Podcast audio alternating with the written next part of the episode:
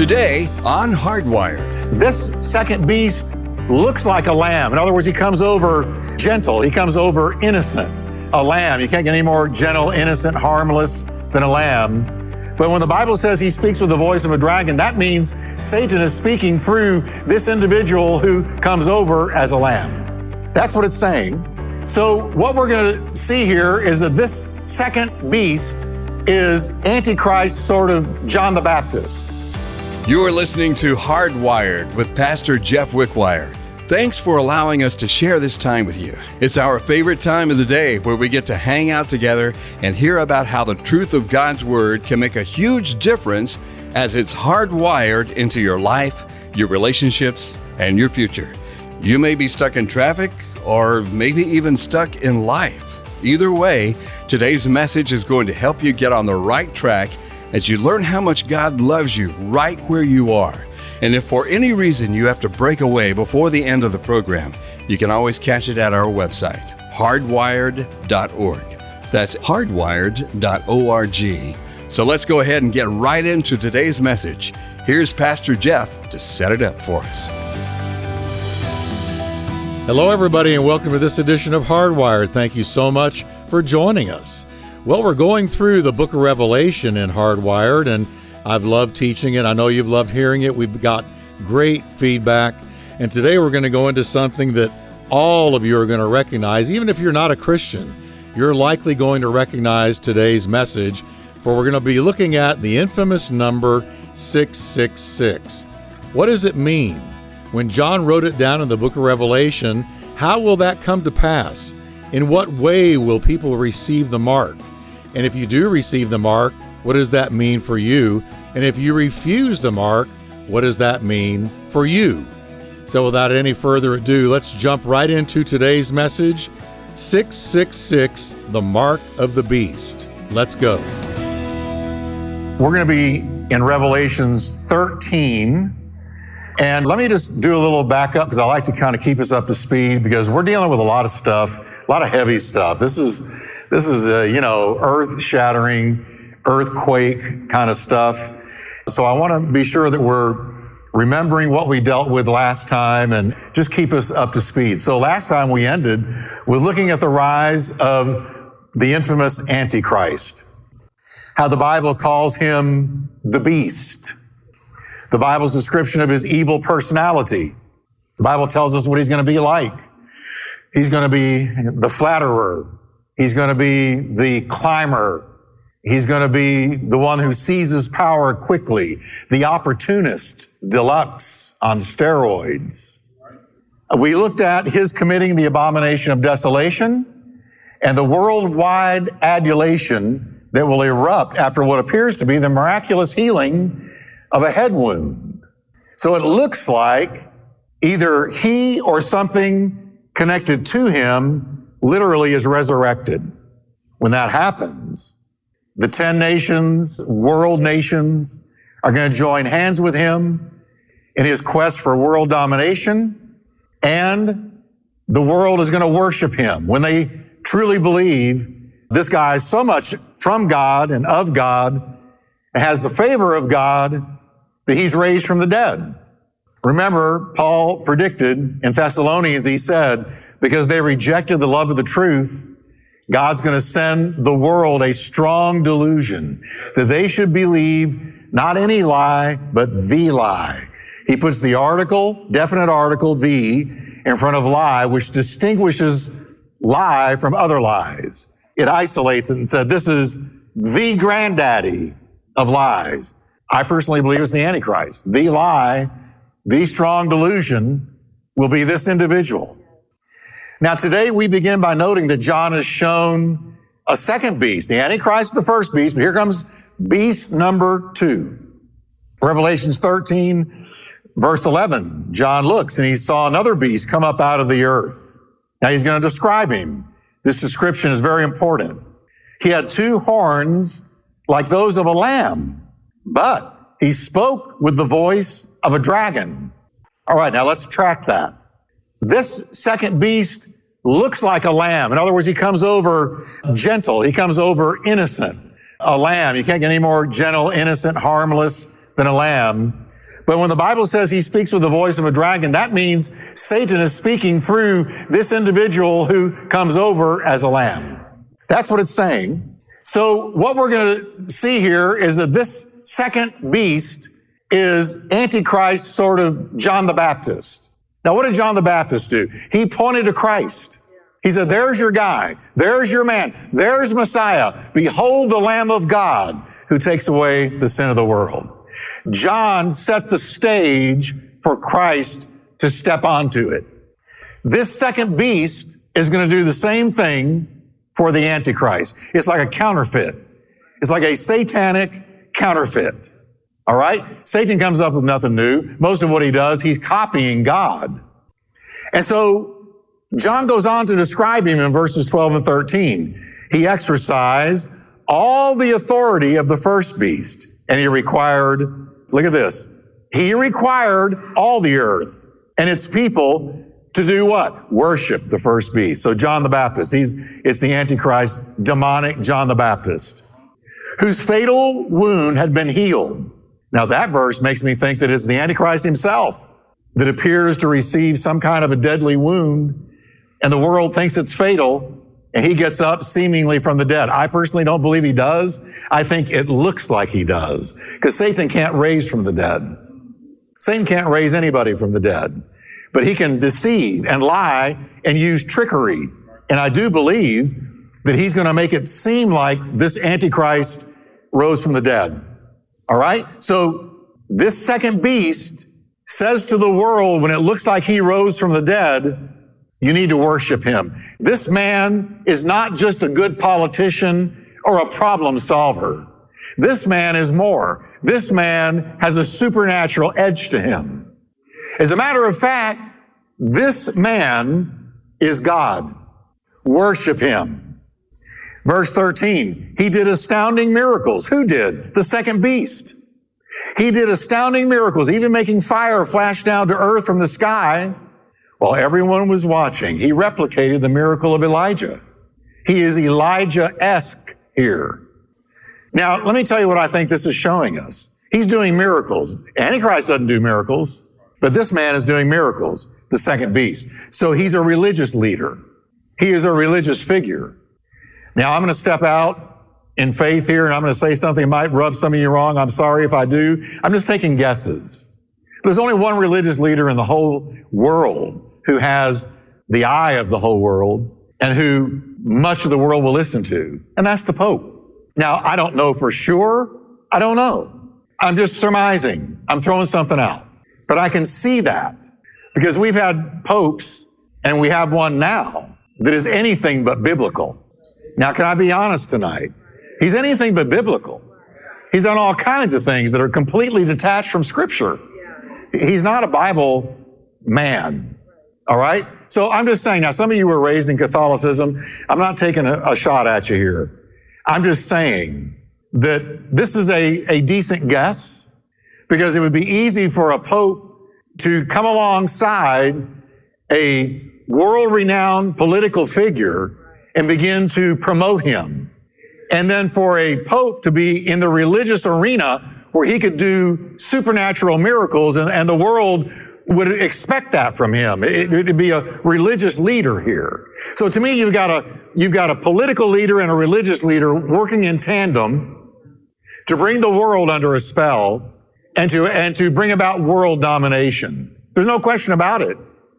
And by the way, since he replicated the miracle of Elijah, it's interesting to me that for 2,500 years, the Jews have longed for the coming of Elijah. Did you know that? Because of the way that Malachi chapter 4 ends, the last book in the Old Testament ends with a prediction of the coming of Elijah, the return of Elijah. Malachi prophesied his return. I'm quoting it now, verse 5, chapter 4, Malachi. Look, I am sending you the prophet Elijah before the great and dreadful day of the Lord arrives. So all the Jewish people know about this prediction. All right. So for the last 2,500 years, Jewish families, when observing their annual Passover meal, have left a door or a window open for Elijah to enter and join them in their anticipation of Messiah. Happens to this day. That's how strong the belief is. Now look at this strong delusion. Here comes this strong delusion, this second beast, and he performs what looks like a miracle that Elijah would have performed, fire coming down out of heaven. And they believe in him, and they believe in the one he's pointing to. Strong delusion, that they would believe the lie. Hence, this second beast is going to be an ultimate impostor.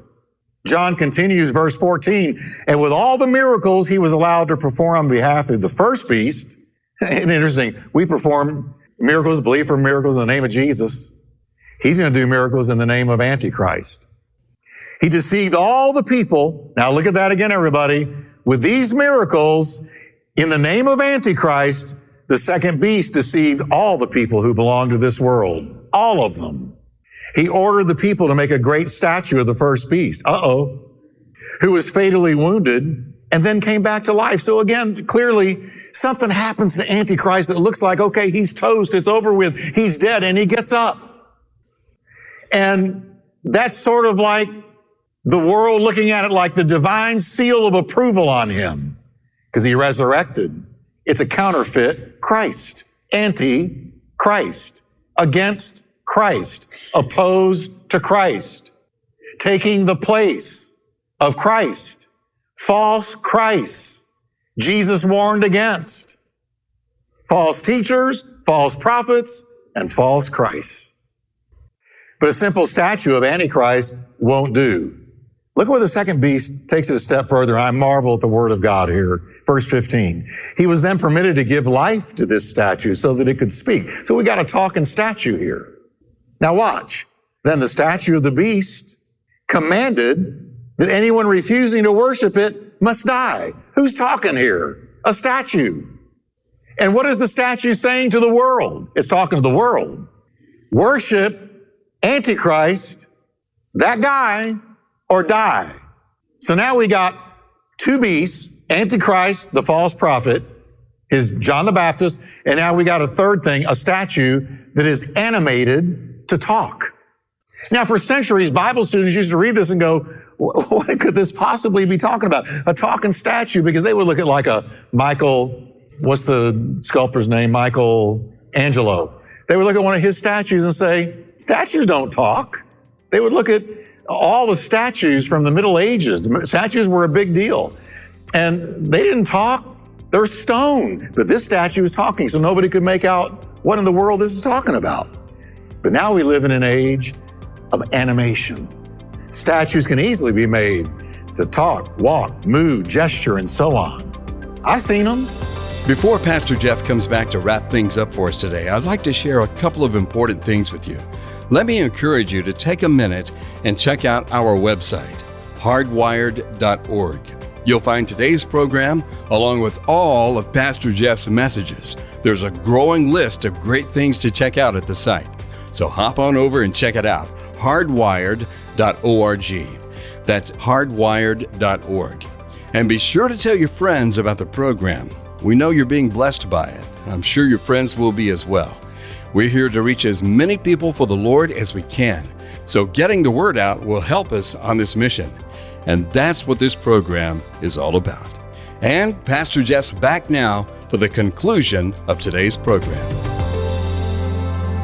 Do you know that many pastors today, you may not know this, but they've begun using hologram projectors, okay, which create a three-dimensional lifelike image of them without their having to be there in church. And they teach as if they're there, stand there in the sanctuary, and it's virtually impossible if you're in the audience to tell that the image is not real. Well, there's Pastor Jeff up there. But if you came up to me, you could put your hand through me. Now you go, no way. Oh, yes, way. I've seen one. I've got a pastor friend that's got one. He said, come on, I'm going to show you something. So I went over to his sanctuary and he said, watch this. And he pulled out some black curtains. And so here's black curtains, uh, sort of in the back of the stage and on both sides. And he said, now come stand here like you're in the audience. And I did. And all of a sudden, down came an image of him. And he's talking and he's teaching the Bible. And he said, you know what is happening when this is happening in my church on Saturday night? I'm at the restaurant having dinner. Now, I got to tell you, it weirded me out. Because I said, now we've got a hologram teaching the people as if the pastor is there. You know what? He could really freak them out and make it look like it suddenly disappeared. right? Oh my gosh, he got he raptured. Pastor went and we didn't. Um, but watch this. Look at this now. A talking statue, a talking image. It's not really a human being, but it's an image talking in the Holy of Holies, talking to the world via camera, worship the beast or die. It's not so far fetched now. Michelangelo's statues couldn't talk, but this one can. Again, the Word of God amazes me because John could never have known of the modern age. He could never have known of modern technology, but he predicted that a statue would talk. Two-way television systems are now in place where the entire world could see a lifelike image on their own computer screens and be commanded to worship it. We could do it now. I mean, Zoom, FaceTime, we could all be tuned in right now to the Middle East in a rebuilt temple in the Holy of Holies where there is an image a talking animated image telling us to worship the beast or die. Two way. Even George Orwell in his book 1984 envisioned a system whereby Big Brother could also see you. I read 1984 again just a few years ago. It's amazing. I don't know who George Orwell, I don't know much about him personally, but some kind of prophetic something came on him because he sure nailed where we are right now. Big Brother is everywhere and Big Brother is watching. And there's hardly a place you can go that a camera is not on you. So it's a reality now. Some people now have learned I better put tape over the camera lens on my computer or else somebody could be watching me back. And I don't like that. They could be watching me walk around the room when I'm not even thinking about being on the computer, but it, there's that lens and you forget about it. But it's there. The other day, me and Cindy were talking, and um, we have. I know what you're going to say to me. I know you ought not have that, but we've got Alexa, and so we're talking, and all of a sudden, Alexa goes, said, "I don't know the answer to that." I said, "I didn't ask you anything." And she came back, I don't know the answer to that. I said, but I didn't even call your name. Then, would you like for me to know your name so I can recognize your voice when you talk? And I said, no. but see, we got things all around us now, folks. And John foresaw this. Are you with me tonight? John foresaw this. Animated, talking statues, uh, you know, the whole world watching a single event at the same time in all the different time zones. The second beast could quite possibly place this type of animated statue of the Antichrist right in the Holy of Holies, commanding the world to worship him or suffer the death penalty. So at this point, the three and a half year midpoint of the Great Tribulation, remember, Great Tribulation is seven years long.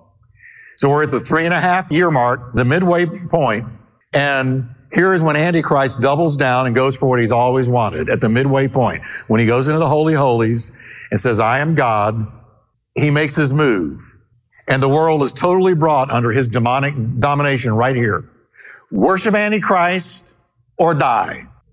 Now, this scene, you got to think back to Nebuchadnezzar when he built the giant statue. It harkens back to that. Nebuchadnezzar built that giant statue and told all of Babylon, when the horns blow, when the music plays, I want everybody in Babylon to bow down and worship this statue of me. So he was wanting to deify himself. And that's why he lost his mind. He went stark raving crazy. Uh, he was he was removed from the kingdom. He was put out to pasture like a cow. He walked around on all fours. His fingernails grew out like like eagle's talons. His hair grew out, beard. He went crazy. He was eating grass because he lifted himself up to be godlike. That's how people go crazy. That's why you need to always say, you know what I am, what I am by the grace of God. I am what I am by the grace of God. And anything that I'm not like yet, whenever it pertains to Jesus, the grace of God just hadn't done it yet.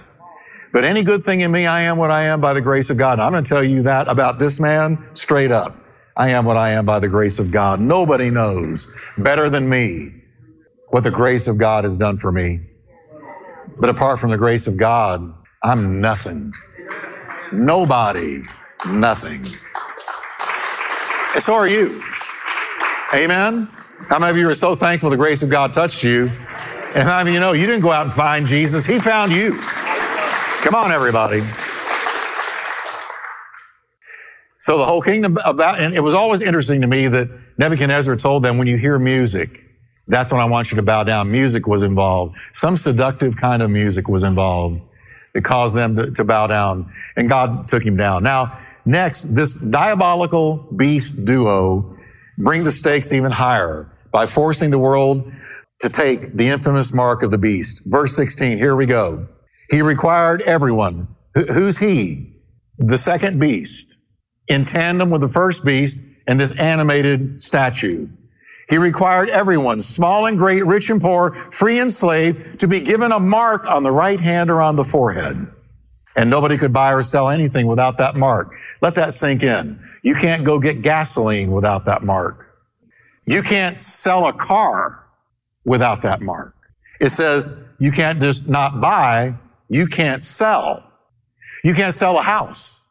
You can't sell a car. You can't sell anything without that mark the system will be so in place that for a sale to happen, you've got to have that mark. Now, listen carefully. No one could buy or sell anything without that mark, verse 17, which was either, now this is important, either the name of the beast or, so we're given an option here, or the number representing his name. So you either have a name, Jeff, or you have the number that somehow pertains to my name. Either or. Now let's look at the word mark, because here's where words matter. In the Greek language, it's charagma. Wasn't there a movie a way back, a Kerygma, something like that? The horror movie, some terrible thing Hollywood came up with. But here's the word, charagma. That's the word mark. And it means a stamp or an engraving like a tattoo. So it is as distinct as a tattoo etched into the skin. All right? Charagma. It's a mark. It's the same idea as a cattle brand. So it's a distinct mark. So keep that firmly in your skull. Here we go. It's interesting that the, the Great Tribulation is accompanied by these kinds of identifying marks. You know, either having God's mark or seal on your forehead, God's mark, as the 144,000 Jews do during the Great Tribulation. They are marked. It says they have God's mark on them. Or in the same Great Tribulation, you get another mark, the devil's mark. So there's either God's mark or the devil's mark. One of the two. And if you're not a believer and you're in the beast system and you're under that great delusion, then you're going to take the devil's mark. You are going to take it. It'll be forced upon the Christ rejecting world, or you'll sit there and you'll starve. And if you don't know Jesus, you could, you're not going to do that. This technology for a mark like this is in place right now. It only awaits the right timing. I'm going to say that again. It only awaits the right timing. Everything we see now that is significantly headed that direction or the, same kind of thing, it's technology being prepped, being prepared for the right timing. For instance, a recent article was headlined this, fingers likely to replace ID cards in the United States. Follow this. The article reads, beginning in March, students at the University of California, Irvine were no longer required to show their ID cards to gain access to the Anteater Recreation Center. Instead, they only had to place their hands in a scanner and type in their personal ID numbers. Campus officials said that the hand geometry system had been available for less than two months and already almost 9,000 students had taken it, subscribed to it, gotten an ID number. You've been listening to Hardwired with Pastor Jeff Wickwire. It would mean the world to us to know how the program has helped you today. So take a quick minute and give us a call 877 884 3111. Or you can connect with us at our website, hardwired.org. And if you enjoy the program as much as we love bringing it to you, let us know by your generous support. It would really mean a lot to us. There are daily costs associated with the program, and we truly do depend on the faithful financial support of our listeners like you to allow us to be on this station. So please consider partnering with us today with your gifts to this ministry. You can call us at 877 884 3111 or go to the website hardwired.org. Again, call 877 884 3111 or at our website hardwired.org. Thank you for your loyal partnership as we couldn't do this without you. And finally, Pastor Jeff is the founder and senior pastor of the vibrant Turning Point Church in Fort Worth, Texas. If you're ever in the area, we hope you'll stop by and say hi and let us know that you listen to the program. That would really make our day. And Pastor Jeff would love to meet you personally, too. So, till next time, have a great day. And thanks so much for listening to Hardwired.